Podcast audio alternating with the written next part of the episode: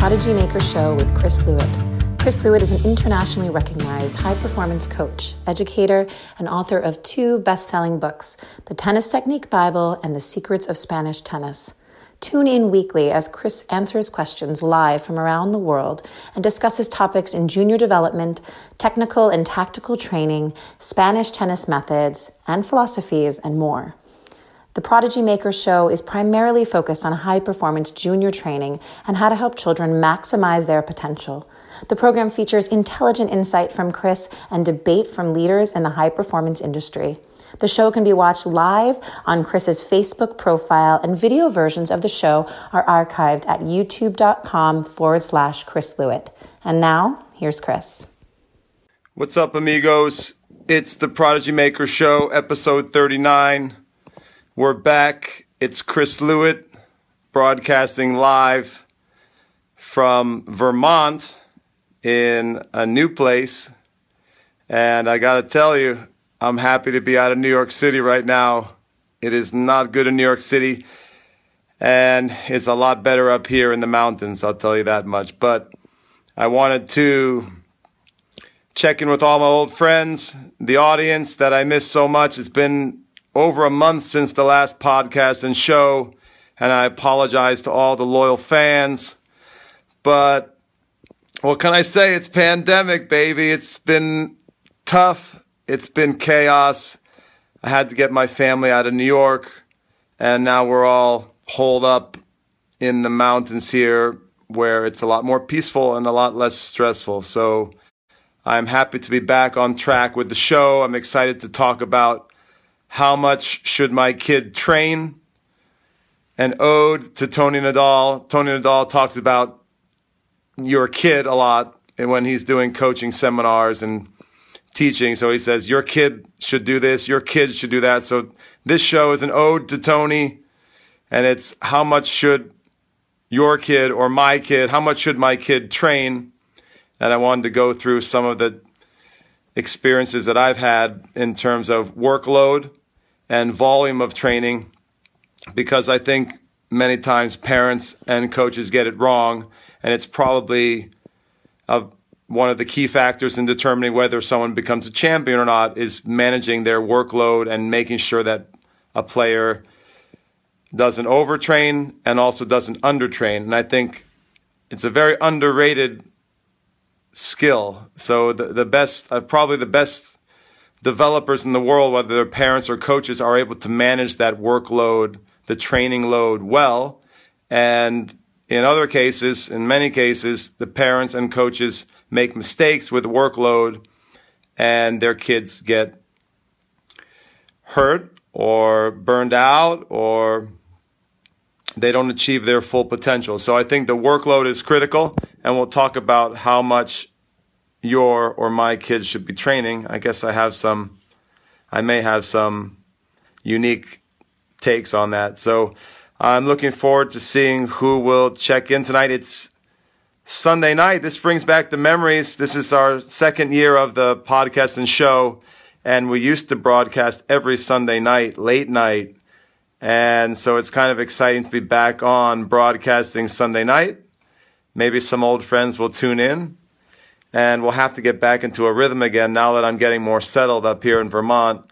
I think I'll be able to broadcast uh, pretty much weekly. Uh, we we used to do the show weekly, if three or four times a month, and this is our 39th episode, so we should be able to get back on track with a weekly or at least semi uh, bi-weekly schedule. So let's talk about how much your kids should train. And if you think about young kids, I, I, wanted to go through kind of the ages briefly. And if you have a young kid who's just starting out, let's talk about how many hours per week. And that's a common question. I have another question in the email grab bag tonight is how many balls should a player hit per year and per day? I have a great question from Scott at the Payer and Players podcast, which is, by the way, an excellent podcast for you guys to check out uh, on junior development. There's not too many good podcasts on junior development. That's one that's very good, Payers and Players. So Scott sent, sent me a question about how many balls you should be hitting. I'll try my best to answer that. Although I'm not a mathematician, I am a tennis coach. But when you have a little kid, I think you want them to play as much as they they want to play. And I don't believe in holding a kid back. So when coaches or leaders in the tennis industry say uh, a kid such and such an age, let's say five years old, should only play, you know, three days a week or three hours a week and then do other sports or blah, blah, blah. I mean, everything for me is based on the individual kid, the kid in front of you. You could have a five year old that wants to play every day and loves the game, and I would be fine with that. And you could have a five year old who you're just trying to get exposed to the sport. You're trying to initiate them in the sport, and they might just play uh, one group a week or two groups a week with their friends. Sometimes with little kids, it's better to do a group. They have more fun with their friends. I really love private lessons for young kids. I think private lessons, all, all, my Spanish mentors are going to be upset with me for saying it, but I, I really like private lessons because as a coach, you can focus on one player in front of you and give them your everything. You can motivate them. You can see everything, get to know them, and your, your focus is not distracted and, and separated, divided among many kids. So I love, from a coaching and a development point of view, I love uh, private lessons. I think little kids, if if they're willing to take a private lesson one on one, I think it can be really valuable with a good coach, obviously. But how many hours, how many balls? It it depends on the kid in front of you. Just please, if you're a parent or a coach, you can push a little bit, but don't push too much because if you push too much, the kid's probably going to play something else. Probably going to find something else that they want to they, they would rather do than than be forced to play tennis. But I, I think it's perfectly acceptable. On the other hand, if a child loves the game and wants to play, let's say daily, maybe they want to play five hours a week with the little kid, five, six, seven years old. That's perfectly appropriate. Maybe they want to play 10 hours a week. I would think that's appropriate too. It reminds me of the debate about whether kids should play multiple sports or not, which is the topic for another show, perhaps. But you know, if you have a question on multiple sports, let me know. I've written up many articles on on multiple sports development for young children, but it's it's kind of a separate topic, but related. And I think I would, as I've said before, I would never force a kid to play multiple sports if they didn't like other sports. If they love tennis, I would let them play tennis and hopefully get them as as far ahead as I could in tennis relative to their peers. If a child if a child likes a lot of sports, has other interests besides tennis, I think it's very healthy at a young age to play other sports, and that will cut into the training time. I mean, it, it has a direct effect on how much, how many hours the kid's training on the court. If they like to play baseball and soccer, and that's going to affect the amount of hours that a kid's playing at a young age. So from the very beginning, you have to assess, does this kid have the tunnel vision at a young age? They want to do tennis. They know they want to play tennis. They love tennis. They're obsessed about tennis. I have a little boy like that now who his whole life is tennis. And I think there's nothing wrong with that. It may be a little abnormal. It's, it's certainly not the norm, but whenever you're dealing with a prodigy, uh, an exceptional young child, things aren't going to be normal. Things are going to be beyond the what's typical. So I'm always on the lookout for something special, a special desire, a special passion in a kid. And I like to encourage that. I like to let that flourish rather than extinguish it. I think sometimes when you deal with sports science recommendations and the experts, quote unquote, they give, they give well-meaning guidance, well-meaning advice, but sometimes they can extinguish the flame of passion and so the, the special spark that prodigies have. And I would I would always encourage you as a parent or coach to be on the lookout for something really special in a young kid. If a kid loves the game, has a tremendous passion and fire for tennis, a tremendous love of the game, to try to let them explore that that game as much as possible. In, in this case, tennis, to play as many hours as they like, as long as you can keep them healthy. And that's also another topic for another show. Injury prevention, I think, and managing burnout are also related topics here in this discussion about how much to train. You should be careful uh, because you you you want to work a kid hard. You want to give them a lot of exposure to the game. You want to have them hit thousands of balls, but you also want to keep them healthy and keep them hungry to keep coming back to the court. And so that is uh, uh, another discussion that, but it's also a very important discussion. So with a little child, typically, what's typical? Introduction to the game, kid maybe plays in a group for fun. This is maybe the only time where I find it's acceptable to play tennis games. I did want to mention that. I, I really don't like tennis games. Because for me, I think tennis is the game. Tennis is a great game. I don't think you need to have all of these fun country club games to make the sport exciting for a kid to to catch a kid's interest. I think if that's if you have to do those types of games a lot with a young kid, they're probably not going to be prodigious in the game of tennis. They they probably are not going to have that uh, that love of the game, that deep love of the game.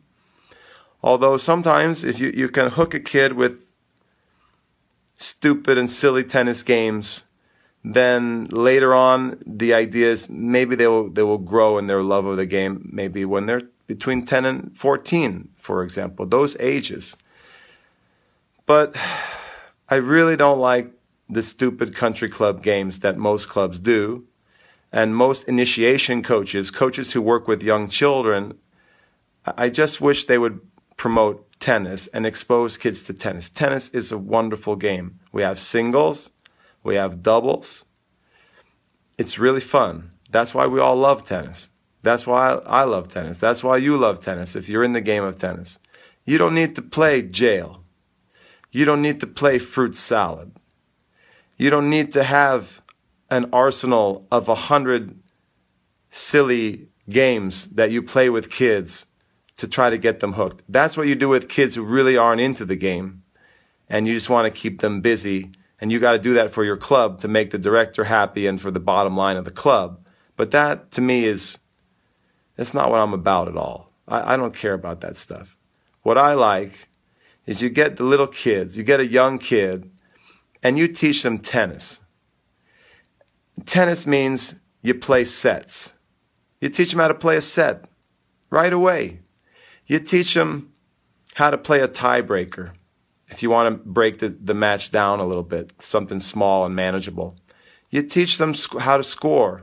Tennis has a weird scoring system. I don't really like it that much. It, little kids don't they don't get it. And I don't blame them. It's kind of a stupid scoring system. I usually tell young kids that I say, "Here, I'm going to teach you this scoring system, but it's kind of it's kind of stupid because it goes 15 30 and then it should go 45 but it goes 40. And then the little kid's looking at you like, what is going on here, bro? And I'm like, I know.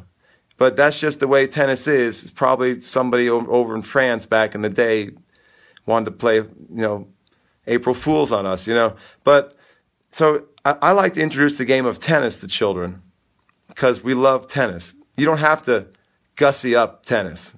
You don't have to put lipstick on tennis. Tennis is a great sport.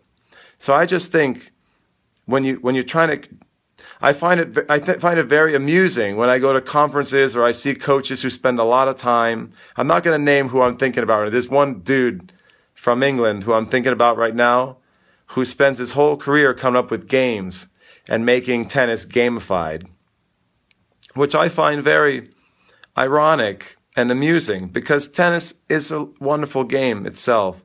It doesn't need to be sweetened up. It doesn't need, you don't need to put honey on it to attract children.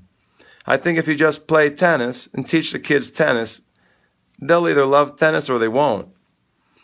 Because one of the greatest joys of playing tennis is just hitting the ball. Just love, just loving to hit the ball, to make that sweet contact and to see the ball go and to get, you know, to get that sweetness. That's sweet. You don't need to make it you don't need to sugarcoat tennis any more than that. If you get a kid playing the game of tennis and experiencing what it feels like to hit a sweet ball, that should be enough.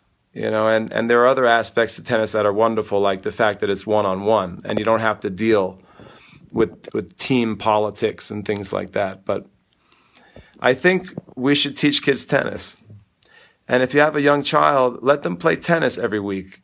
Because you may think they're playing tennis, but they're going to a club and they're doing those stupid country club games, and they're not actually learning tennis. They're learning some strange mm, travesty of tennis, you know, some strange uh, amalgam of tennis like skills and games. It's very strange to me. It's a strange world, the country club. I don't get it. So theoretically, maybe those kids at five, six, seven, after years of, of that kind of stuff, they somehow develop this love for the game between the ages of 10 and 14, maybe when they get more mature. Maybe. Maybe there's some kids like that. But I think you can make tennis fun, and tennis is fun.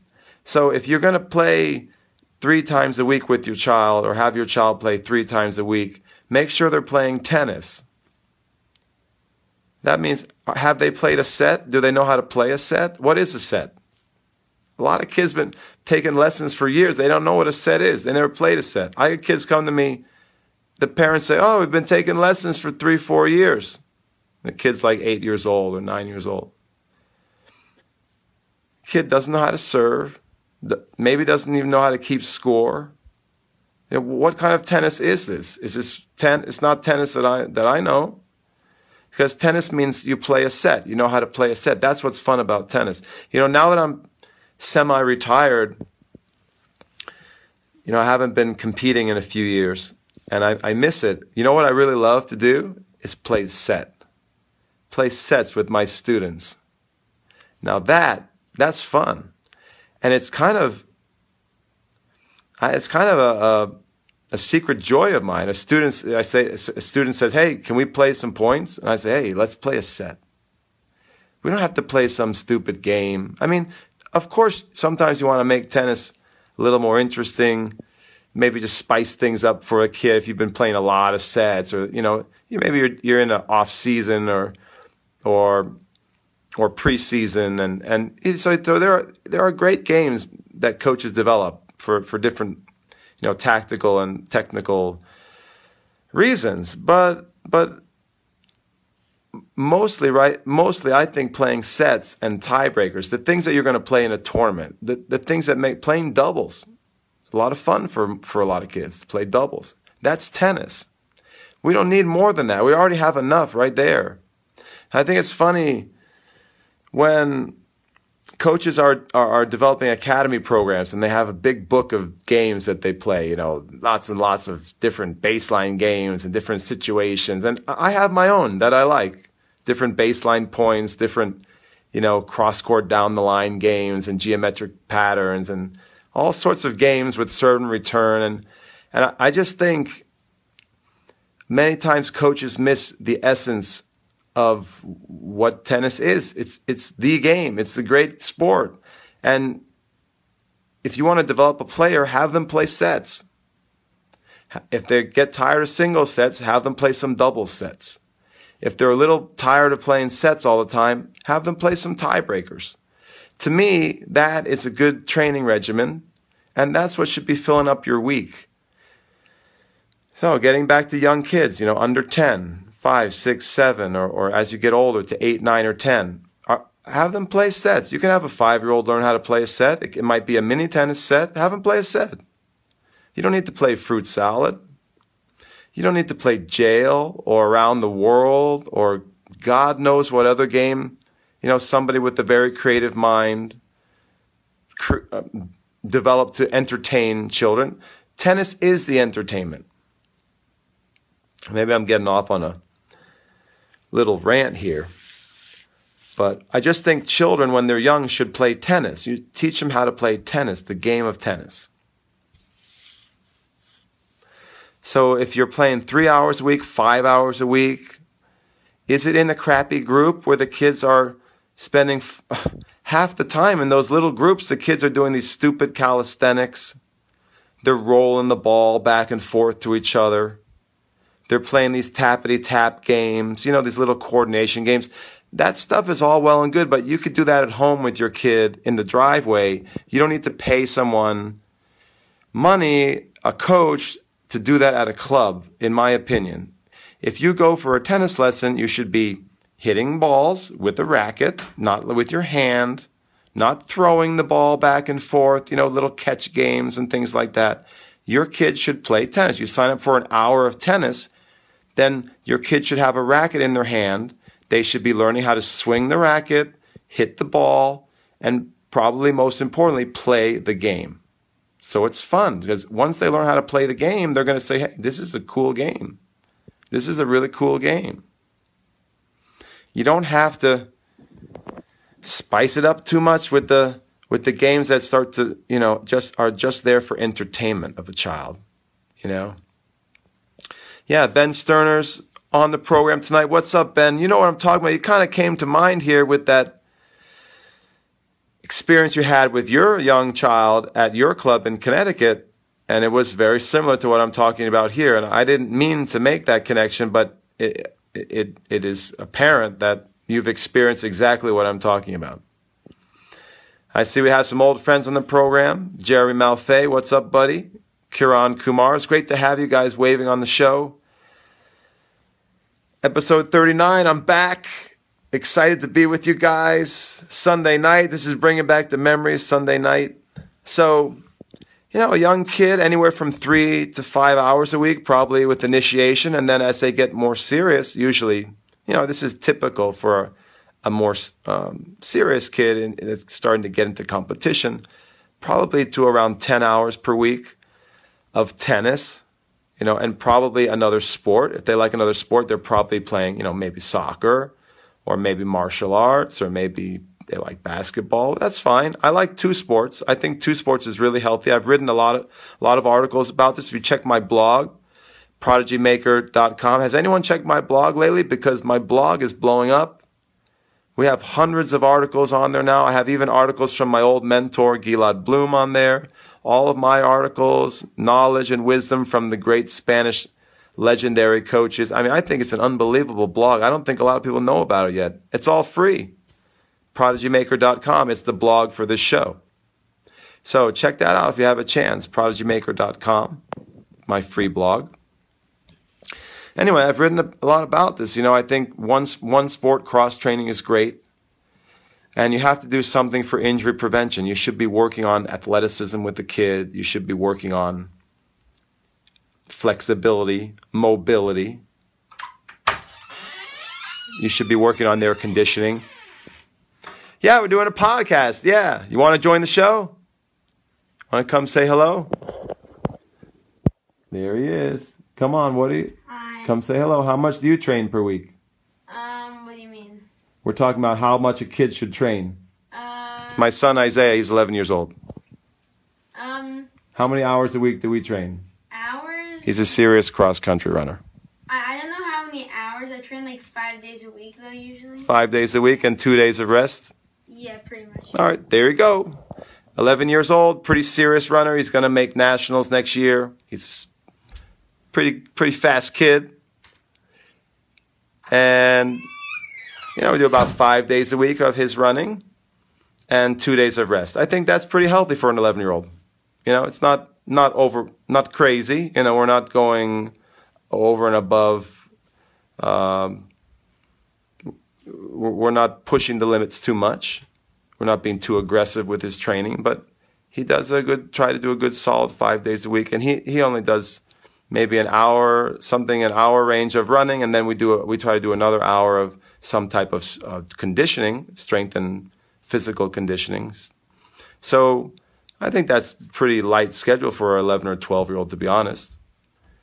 So getting to that age, 11 or 12, let's segue into as a kid gets more serious. After 10 years old, could be 10 hours a week, a very typical training regimen for a serious player like a, a regionally ranked junior to a national ranked junior is 10 to 15 hours a week. That's what I recommend to all my clients, all the families who I conference with. 10 to 15 hours a week of good tennis training. And that doesn't include tournaments. So that would, for me, would be the gold standard. And I call that part-time training. I think it's part-time because that's usually the amount of training you can fit into an after school schedule. And once you start looking to go above that amount of hours per week, you're getting into a homeschool situation. You're getting into an online school situation. We did a great show on online schooling. I'm a big believer in that, in, in online and modified and hybrid schooling situations. The main reason I love it is it because it allows you to maybe double those hours. So you could go up to 20 or 30 hours a week for a very, very serious player. And I'm talking about tennis, not physical conditioning. Physical conditioning is very important, usually in the ballpark of five to 10 hours a week of injury prevention and physical conditioning, maybe more in a, in a Spanish type program. In Spain, they tend to do almost equal amounts of tennis and fitness training, which is very unusual for junior development. Most models of junior training are a lot more tennis than physical training. So in Spain, they have a more balanced approach, which has its positives and, and some people argue perhaps negatives. I, I tend to like the the more balanced hours of fitness and uh, tennis. So 10 to 15 hours a week is part time. And full time is 20 to 30 hours per week. So th- these are kind of the ranges for uh, a pretty serious player, maybe someone who's trying to qualify for nationals, and a kid who's already at the national level, maybe playing international tournaments and trying to become a professional. And I think when you're looking to develop a professional player, you have somebody really serious who's, who loves the game and has a big dream of playing on the pro tour. The hours really should be between 20 and 30 hours a week of tennis. If you do the math, it's coming out to maybe five days a week times four hours minimum, or six days a week times uh, three or four hours. So you get into the 18 to 24 hours of tennis range. I usually like to have one day off per week. I think that's important. I would not advise playing seven days consecutively, typically. Sometimes you can do it up to 14 days, but then take a rest, uh, sort of staggered in between uh, 10 to 14 day uh, periods of training. But I think it's, it's, it's risky. And for some kids, they may need two days off per week.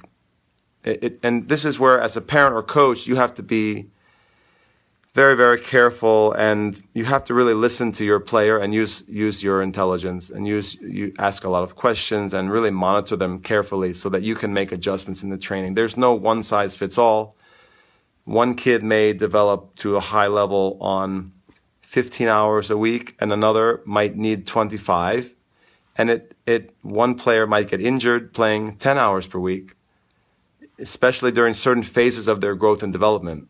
You have to be really careful when a player is going through puberty, when a player is maturing very quick, very rapidly, physically maturing because they're at higher risk of injury. So there are different phases during a junior's career where you have to be very careful about how much you train them. And the best coaches and parents figure that out. They figure out the easy way. They they know they maybe they've studied sports science or they figured out the hard way. Maybe their kid has an injury, maybe not a career threatening injury, and then they learn to be more careful. So you just have to be really careful and there's no you, you can't say, okay, 10 years old, X amount, 15 years old, Y amount. It just doesn't work like that. Sometimes a 10 year old a 12 year old who's really focused might train more than when they're 14 going through puberty. You know, it, it really depends on the child, where they are in their social and emotional development, where they are in their physical maturation. Are they in a growth phase or not? So, are they injury prone or not? You know, so I have to say that you need to be adaptable, and there's no one size fits all especially when you start thinking about an elite player. But we know that there are general ranges. And in my experience, we're talking 10 to 15 for a player who wants to break out and be one of the best players in their section, you know, maybe top five or 10 in their section. And we're talking 20 to 30 hours, 30 hours maybe being on the high end. That would be six days a week times five hours, which is probably pushing the limit for most children. I would say you're at a risk of injury and burnout at, at that higher range. Uh, anywhere between 20 or 30 is, is, I think, typical. And you have to have at least, you know, minimum five hours of, of physical training, and usually it can go up to 10 or maybe 15. In Spain, you might see a schedule like 18 hours a week of tennis, 15 hours a week of physical. That's very typical in the Spanish model, which I like very much.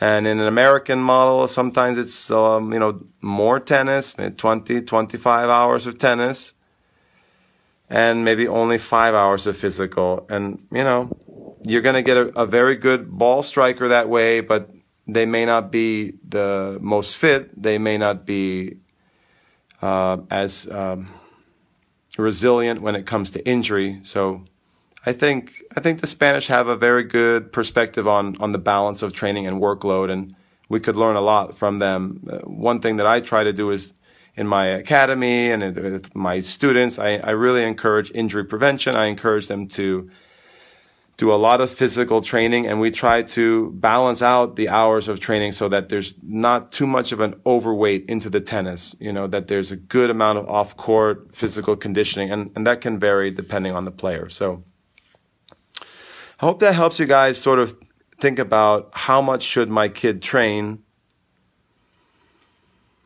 Kind of see it as as as a as over the life cycle of a child, initiation when they're little, three, four, five years old, six, seven, eight years old, probably under 10 hours per week, five to 10 hours a week, and try to play real tennis. Try to, try to play tennis. It's such a great game. His kid says, Hey, dad, I want to go play tennis. Don't go out and play silly games with him. Go in and play a set with him, play a tiebreaker. Teach him, teach him tennis, play tennis. Oh, it's, it's so much fun to play a set. I was saying that one of the great joys I have now is playing a set because I'm, I'm semi retired. I still love to play. I'm still playing well. Thank God I'm healthy. And if a student says to me, Hey, Chris, you want to play a set? Or I say, Hey, you want to play a set? And they say, Yeah. I mean, that's that. I, I really enjoy that now because it's like getting it's it brings back the memories of competition for me, and just playing a set is good exercise and it it's exciting. I can sort of relive some of the experiences that I had on pro circuit and college. It brings back those those feelings again for someone who's not competing current. I'm not competing current, so it's a lot of fun. And I think you should try to foster that joy in your children. Just the simple joy of playing a set. Let's play a set. What's a set? Oh, a set is a uh, a match to six games. You have to win six games, win by two. Let, let's just play a set, or let's play lots of sets. You know, some of my students say, you know, it's pandemic, and my students are, some of them are really struggling right now. Some of my students are in a better place. They left New York City and they're able to practice. And I was trying to help them craft a training regimen during the crisis. And they didn't know what to do for their training. I said, "What are you guys doing over there?" I, you know, I had some students in, you know, they left the, the diaspora of New Yorkers to different parts of the, the Northeast here where they can uh, escape the stress and the pressure of New York City area. So anyway, I have some students, you know, and they, they didn't know what to do. I said, why don't you guys play sets? they said, oh, sets. didn't think of that. I didn't, I didn't think of playing sets for practice. Like, you know, the good old days when you, you hear, you hear, you remember the stories of, you know, Connors and McEnroe and the American legends, all, all the greats of the, you know, kind of not just and all, all the greats back in the day, you know, the 60s, the 70s, the 80s. And what did they do for practice? They played sets, you know, play five sets a day, get tough. And there's no substitute for playing sets. You get fit, you work on all the shots that you need, you work on the, you feel the pressure. It, it simulates a match so that you're match tough. There's just, there's no substitute for that. Don't, don't beat around the bush. Go right to the source. Play tennis. Tennis is sets. You know, sets are beautiful. Sets are a joy. I really believe that now. I said, ah, oh, I hope one of my students asked me to play a set this week. That would be awesome. And I think most coaches are so far removed from that. Most coaches like probably saying to themselves, God forbid I have to play this week. I'd rather just feed some balls. No, that's not where you want to be as a coach. That's burnout city. That's where you lose your soul. Try to f- rekindle that joy in the game. Play sets with your students. Challenge them. I think that is uh, one of the lost joys of coaching, just to play with your with your students, and and they will thank you for it. Most of them will enjoy. Some kids want to drill. You have to know that too. Some kids don't want to play as much. They need the drills. You have to know as a coach or a parent which kid will enjoy playing a set with you and which kid while they're playing a set with you is just thinking about, man, I wish I could wish coach would feed me some forehands right now. I really need to work on it. You know, you don't want to be playing sets with that kid, by the way. Just a little piece of advice for the young coaches out there. You got to know who you're coaching. Are you coaching a magician or are you coaching a mechanic? Magicians love to play, baby. They love to play. So, pandemic, I, I did want to touch on pandemic training because a lot of us are still in a semi lockdown situation. Maybe you don't have access to the tennis courts, although it, it's starting to get better. Now, a, lo- a lot of areas are opening up their tennis courts. Still not so much in New York City, New Jersey, tri state area here, Connecticut. It's pretty bad uh, here, here in, in those areas. A lot of the parks are still closed. Kids having a real tough time playing tennis. So during during pandemic time, if you can't play tennis, you should be doing a lot of physical training. So you're not going to get your 10 hours or 15 hours a week of tennis.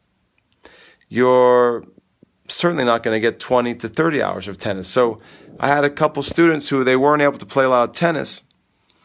And I said, to, you know, I said to my students, I, am coaching a lot of kids on Zoom, for example. I'm doing Zoom training with my students who are locked down.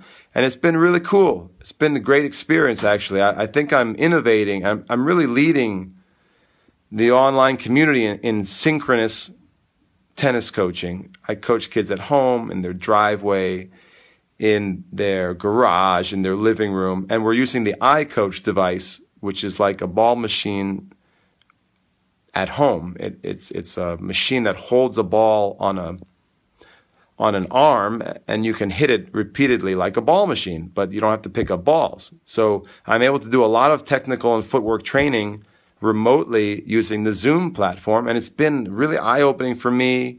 I've been making connections and a lot of improvements in the technical side, technical skills of my players. So you know, I've been doing some Zoom training, but I always ask my students who are locked down, I say, what are you doing for physical? And usually they say to me something like, well, you know, I've been working out a couple times a week. That's very common. Yeah, I've been, I've been lifting some weights, you know, maybe doing a few exercise videos. To me, that is not nearly enough volume of training during pandemic if you're serious about keeping your edge and and coming back strong, the volume of workload should be in the range of 10 to 15 hours a week. And a lot of that needs to be cardio because as I said in a previous show, I think it was the last show, episode 38, cardio is king right now. For anyone who's locked down or quarantined or isolated, you got to keep your cardio up. That's why I think that if it, it, that kids need to go out to like to run or to bike or you know that that type of thing, and I, find that most kids who are locked down right now, my students, I'm noticing that they, they're lifting some weights, but they're not doing enough cardio. They're not doing nearly enough volume to stay competitive with the kids. Let's say kids in Texas or kids in Georgia or kids that have a private court. You know, some kids are lucky they have a private court that they've been able to train on every day. And I think the only way to stay competitive and close to those kids is for you to be going into beast mode at home. That might mean 10, 15, 20 hours a week of fitness. And that number is mind boggling to most of my students. They can't even wrap their minds around it. And I, I think most players right now who are stuck in a bad situation at home, in an apartment, in a small house or something like that, no, no outdoor space, is they're probably doing something in the range of five to seven hours a week, maybe of of gym of of exercise. I I think that's not nearly enough, and at a minimum, it should be, let's say, twice a day, two hours a day. One hour can be your gym work to get stronger, you know, strength and conditioning, and the other hour should be some pretty intense cardio. Either it could be long distance cardio, it could be something with interval training, could be some high intensity training, but but really the day should be split up between uh, a session of cardio, let's say an hour, a session of strength and conditioning, let's say an hour.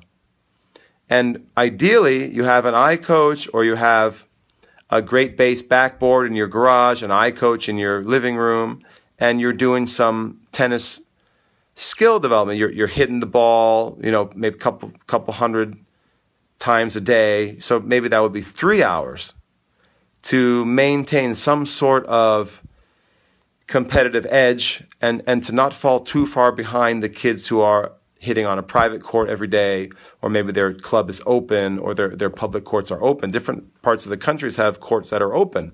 So in my mind, I, I hate to say it because I know that many families during pandemic are overwhelmed. I am overwhelmed. I have four kids. I have a little baby all my kids are online schooling now. They're homeschooling. It, it's just chaos in our household. And I know how hard it is. I'm having a hard time with this myself. I have my daughter who I don't think has been training as much as I would like. You know, we're lucky to get one gym session in for her and one, she's a wrestler, so she doesn't need quite as much cardio. But I'm, we're lucky to get one wrestling session in and one gym session. And, and I don't think that's enough to, for her to maintain as much of an edge as I'd like against the kids who maybe have a mat and their coach is there and they've been wrestling, you know, two, three hours a day with their coach, you know, something like that. So I'm trying to step up her training as best I can, but it's hard because it's pandemic, man. It's crazy. I have three other kids that are, that need me. I have to work constantly because everybody's worried about their business right now, justifiably so, the economy. So I'm working crazy hours, seven days a week, and it's hard to maintain the edge of your children right now. I know some parents are giving up. They're just saying, you know, the next couple months are not going to be good, and my child's going to have to make it up maybe in summer or whatever. By the way, our summer camp's coming up real soon, guys. It's going to be amazing. In the mountains, totally safe going to have all the students tested for COVID on my on my property. You know, before they step on my property, I have a plan to have a safe and awesome summer camp. We're waiting for the guidelines from the state of Vermont, but we are very optimistic right now. We have a lot of signups, and actually, I'm getting flooded with signups this week from many families who are actually moving to our area in Vermont. They want to get out of the city. And this is very exciting for me to see families coming. Maybe they're going to stay the whole summer and train with me because they're renting a house. They're they're moving uh, out out out of urban areas into. A lot of people want to come to Vermont because we have almost no COVID here, and I see that I see that there's going to be a surge in in camp signups. I think we're going to be sold out every week pretty soon. I think we're going to get a big surge as we get closer to June right now. I'm already starting to get the inquiries after just crickets, like the first, like March and April, which is typically a pretty hot summer camp sign up time, was just no, nothing. Everyone is just surviving, you know, coronavirus. And now I'm starting to see my emails, my phone started to light up a lot as we're getting, you know, we're starting to get into mid May and June, and people are realizing that Vermont is a great place to spend the summer because it's very safe here. But we're going to make it extra safe. We're going to test our students. We're testing all our staff, and we have a plan to to make the the academy um, you know, really, really positive experience for the kids that need to train this summer. They need to get their hours on the court. They need to get back to some sense of normalcy. So I'm excited about summer. Wanted to share that with you guys. What else? Yeah, we were saying about the volume during pandemic time has to be way up. It's hard for us parents to get it. It's hard for coaches to get it. That's why coaches can, can help. They can try to stay connected with their students via Zoom or via uh, text or social media and, and try to encourage their students to train more if they're not able to do their, their sport specific training. So in this case, tennis, if you're not able to get to the court, you got to really jack up your physical conditioning. And I don't, I don't know that my, a lot of my students have done it. You know, they've, they've done the minimum to stay in some sort of shape, but it's not going to be good. When they hit the courts coming back, I think they're going to be sucking wind and their skills have going to, their skills are, are, are going to be somewhat deteriorated because it really should be during pandemic. I say three hours a day minimum. You do your online school. Why can't you do it? You have online school, and then as soon as online school's over, you do one hour of your sports skill training, in this case, tennis, at least. You can do it at home with iCoach or the Great Base Backboard. You know, you can, you can do your, your repetitions. You got to get some reps in. We're talking about how many balls you have to hit. Who knows how many balls you have to hit per week? Per, per, I'll answer the question in a minute. But you got to, you got to do reps with your, with your racket. You got to hit a ball. You can do that at home. There's no excuse here. And then you got to do a good amount of cardio. That's probably another hour. And then you got to do a good amount of working out, gym, legs, up body, injury prevention, core, maybe some flexibility, mobility. You know, so for me, at a minimum, the pandemic training is is three hours a day. You know, those three things are essential.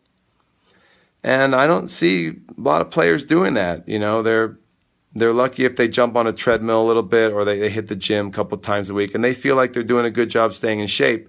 And I think that's an illusion. So let's see what Ben said. Ben Sterner, the legend, the legendary Ben Sterner. Sunday night, baby, we're back. Ben says, It's like your kid in the spelling bee. Same discipline goes into this and competitiveness in thinking about what the top performers and champions are doing.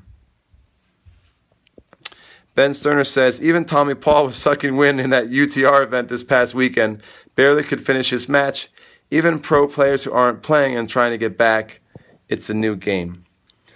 Like I said, cardio is king. I can't tell you how many conversations I've had with my students or via Zoom. You know, at, at, like we do a nice Zoom session, and I say to them, "So what did you do this week for your fitness?" And they say, "Well, I lifted weights three times." Okay, that's good. Nice job. Did you did you go running? Did you hit the treadmill? Did you do the bike? That's what ten, you need both. It's not one or the other. You need to get stronger did you do yoga? Did you get, get flexible? Did you did you work on your your hip mobility? I did some bench press and biceps.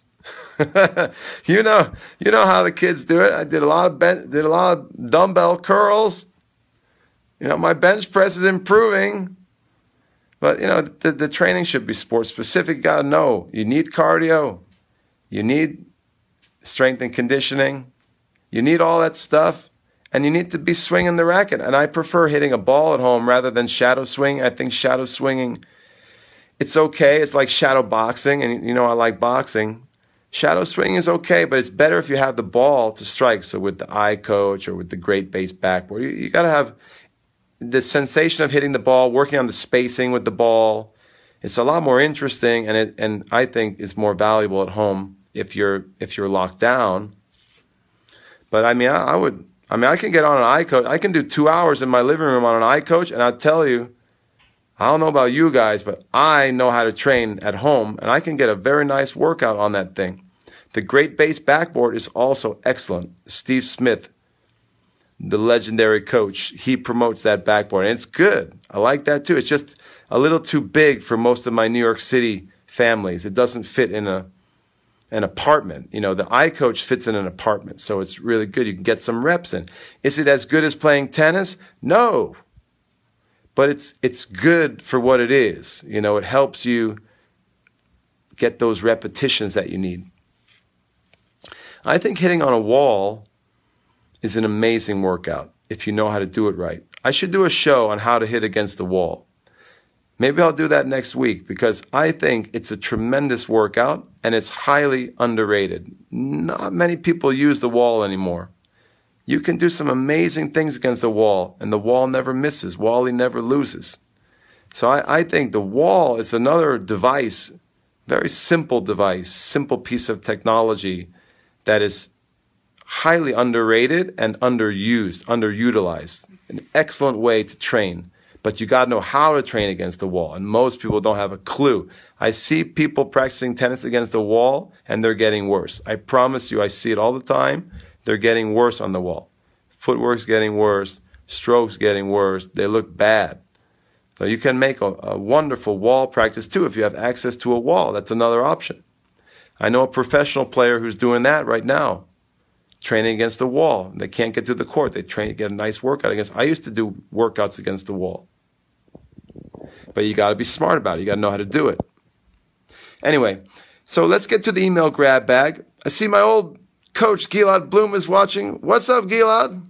Ooh, I have this option to bring you on camera now. Ooh, this is a new Facebook Live feature. We got to do that sometime.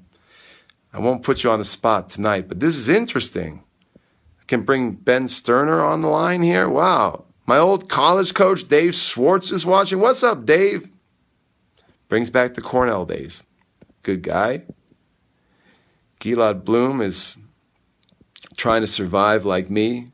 A lot of independent coaches struggling right now, doing everything they can to survive. But let me tell you, if I had to bet money on survival, I would put my money on Gilad Bloom, figure out a way to survive right now. I'm sure he's figuring it out.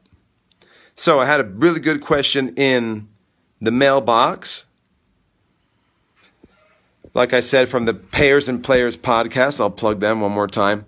Let's see what the question was, and I will do my best to duly answer.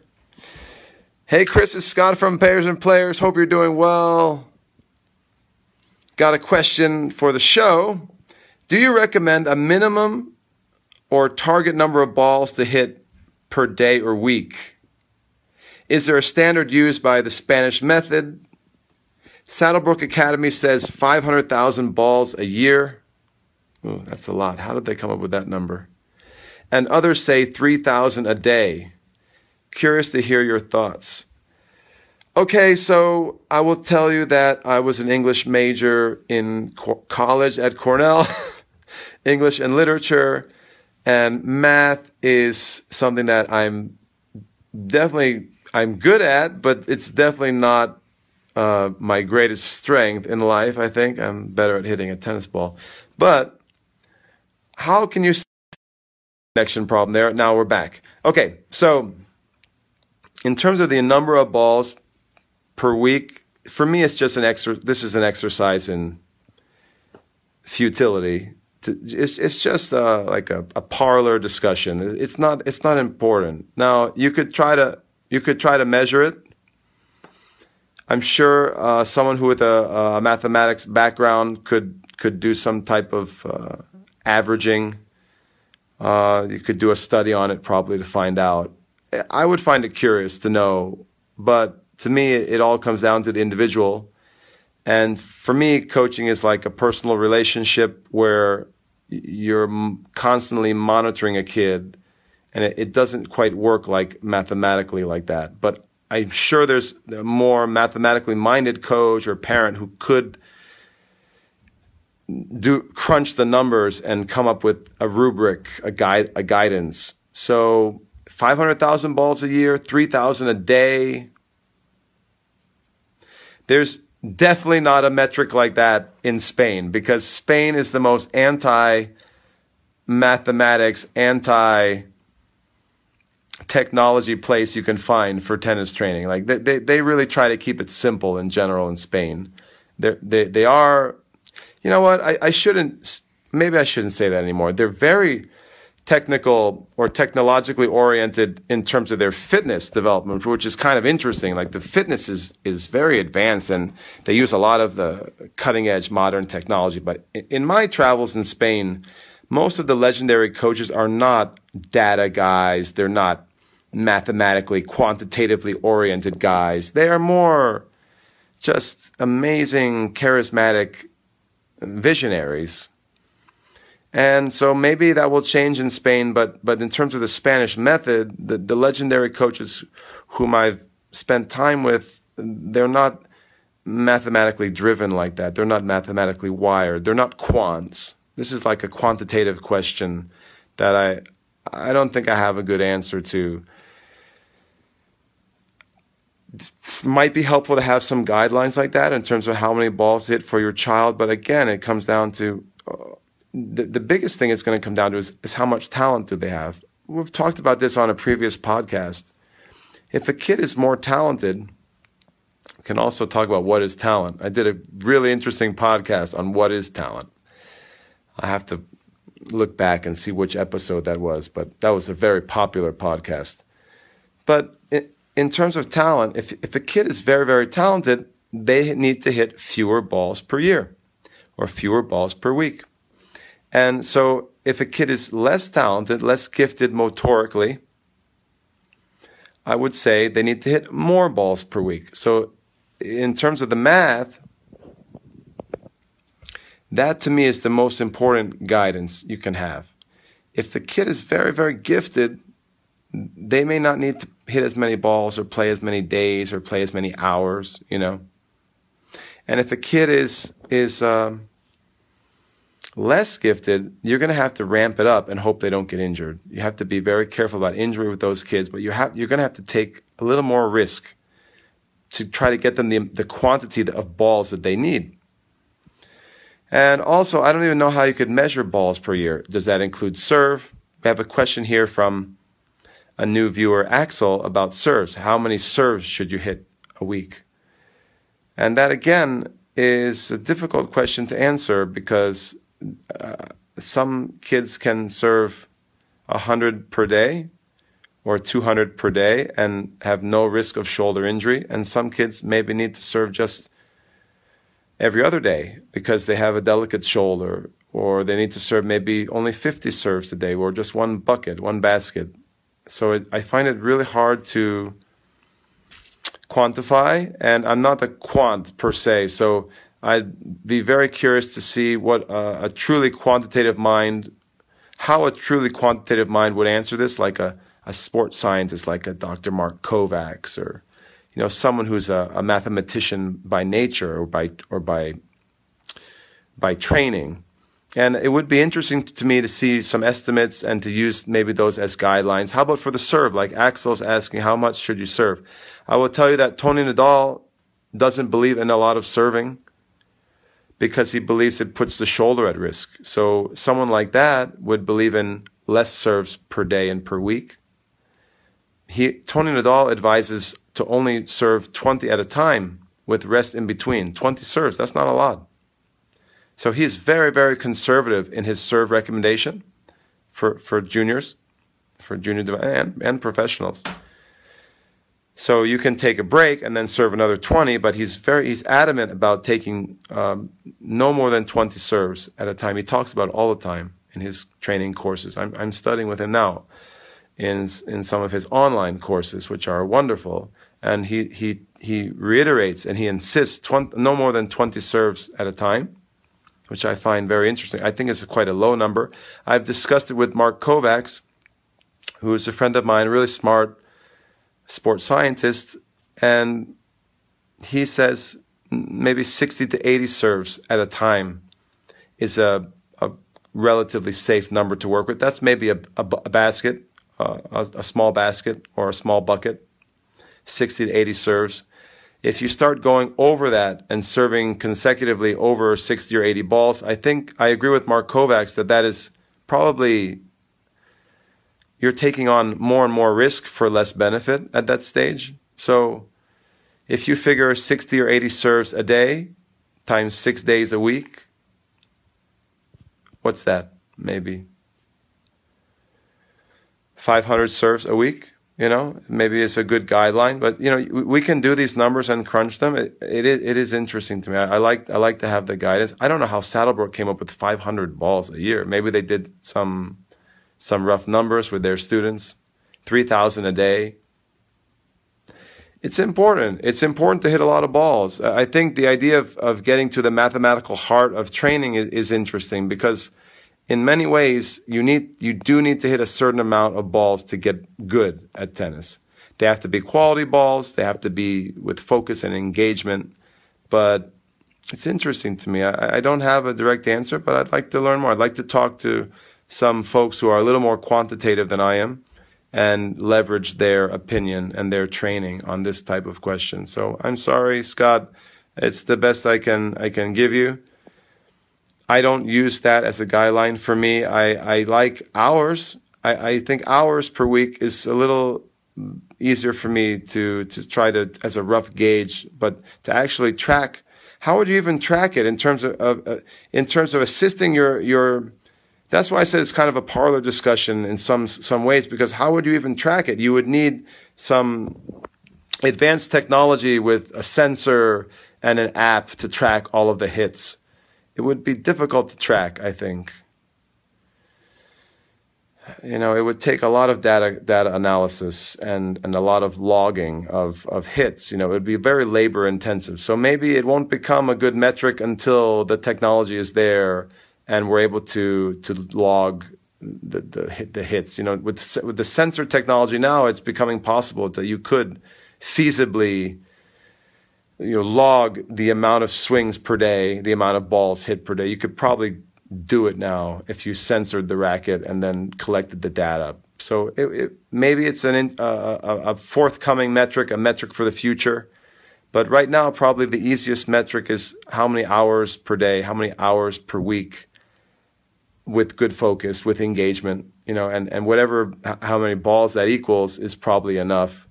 And at the end of the day, you need to see a, if you're going to use quantitative analysis, you're looking for the trend of UTR. You're looking for the steady rise in UTR of your player. And that is a way of working backwards and saying, okay, we are hitting enough balls. We are playing enough hours. You're looking for the rise, a steady rise in UTR. So I think that those are ways of getting around the more complicated question of how many exact balls to hit per day or per week or per year. And maybe with the advance of technology and and uh, sensor technology, sensor sensors and data collection and computer technology, we can more easily calculate the numbers. But it's definitely a a question for the for for the future. I think not not a very helpful guide for us coaches in the trenches or parents because it's difficult to track. I think hours and and observing a UTR improvement is probably a much better metric to use in terms of figuring out how much your kids should train. So, guys, I hope you thought that was helpful. Please consider sharing the show. Thank you for your waves and your thumbs up. It's great to be back. I'm super excited. I'm here in Vermont getting the summer camp going. Very excited about that. I'm doing a lot of Zoom training right now. Speaking of hours per week and elite training, I have a new elite training program that I'm very excited about. More news to come, but it's an opportunity for players from around the world, around the country to come to my club and train with me short term or long term. And the goal is 25 hours per week. So that is to me the gold standard. You see, I came out right in between the 20 or 30 recommendation that I mentioned earlier. So I'm working on a new elite competition team, just a small group of players, maybe four to six players maximum who can train with me 25 hours a week at my club. I think going to get some kids. I already have some interest. And that to me is the gold standard. And that doesn't include fitness. Fitness will be another probably 10 hours, but it's not very Spanish, is it? Fitness should be a little higher. Uh, but but uh, I will start with that. A pretty good amount of training, 25 hours. I think with 25 hours of personal training with me, you're going to get a hell of a lot better. And what I want to do, I have a goal to try to build out some gold ball winners from my from my club. You know, I would like to develop a few kids who are competing for gold balls at the national level and then of course moving on to the international level. I've had some kids who've come quite close and and have competed well at nationals, making you know, quarterfinals and things like that. But I really would like some gold ball winners. So that is something for me on the horizon. I'm kind of excited about. And what else? I'm doing a lot of Zoom training right now.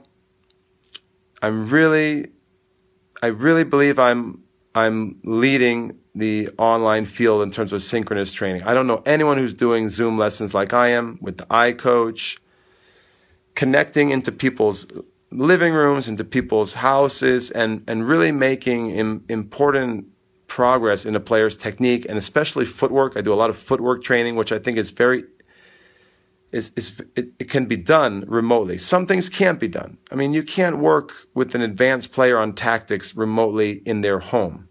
It has to be on the court. I'm starting to do more lessons like that where you take me on mobile to your court and I can coach a player through the mobile fo- connection, through the mobile phone, uh, via Zoom, and that is a, that is that is a little different, but that's another way. I'm really into this idea of of developing and innovating in the remote training field. So stay tuned for more on that. I'll I'll share with you my experiences on Zoom.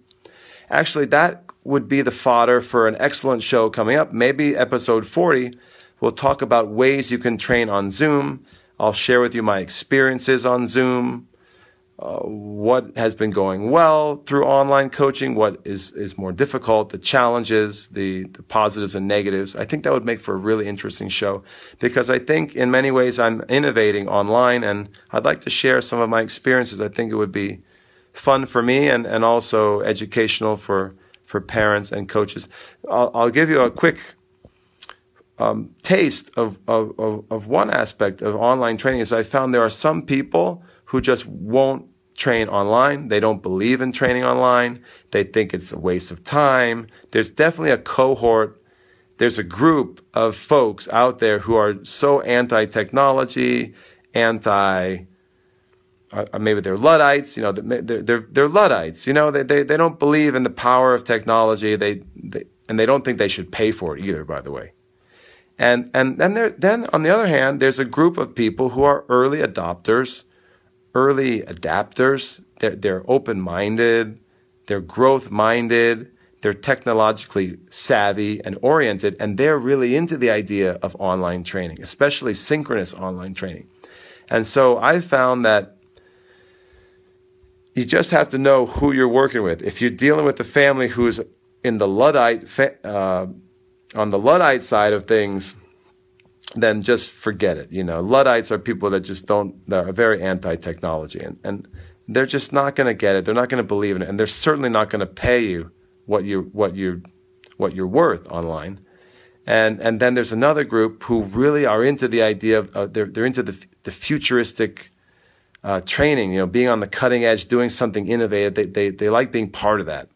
And, and many of them are willing to pay for your time. You know, it's it's very intensive to do a, a good lesson over Zoom. You know, some parents think that they get the impression that as a coach you're just sitting on your butt, you know, you know, doing nothing in a Zoom lesson.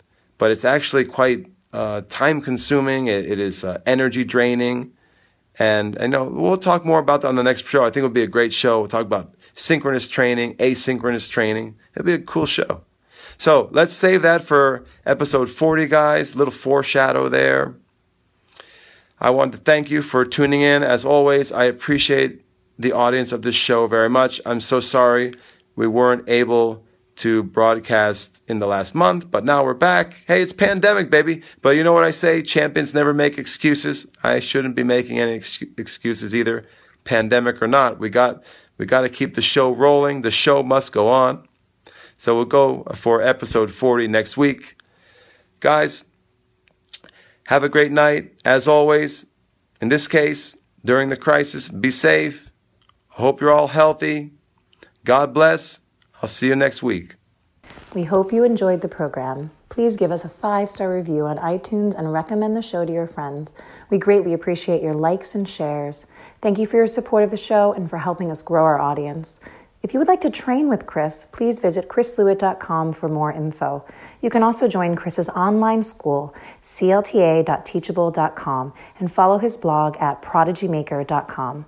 A reminder that all show archives can be found at youtube.com forward slash Chris Lewit, and the show can be watched live on Facebook. Just search Chris Lewit on Facebook to join the show.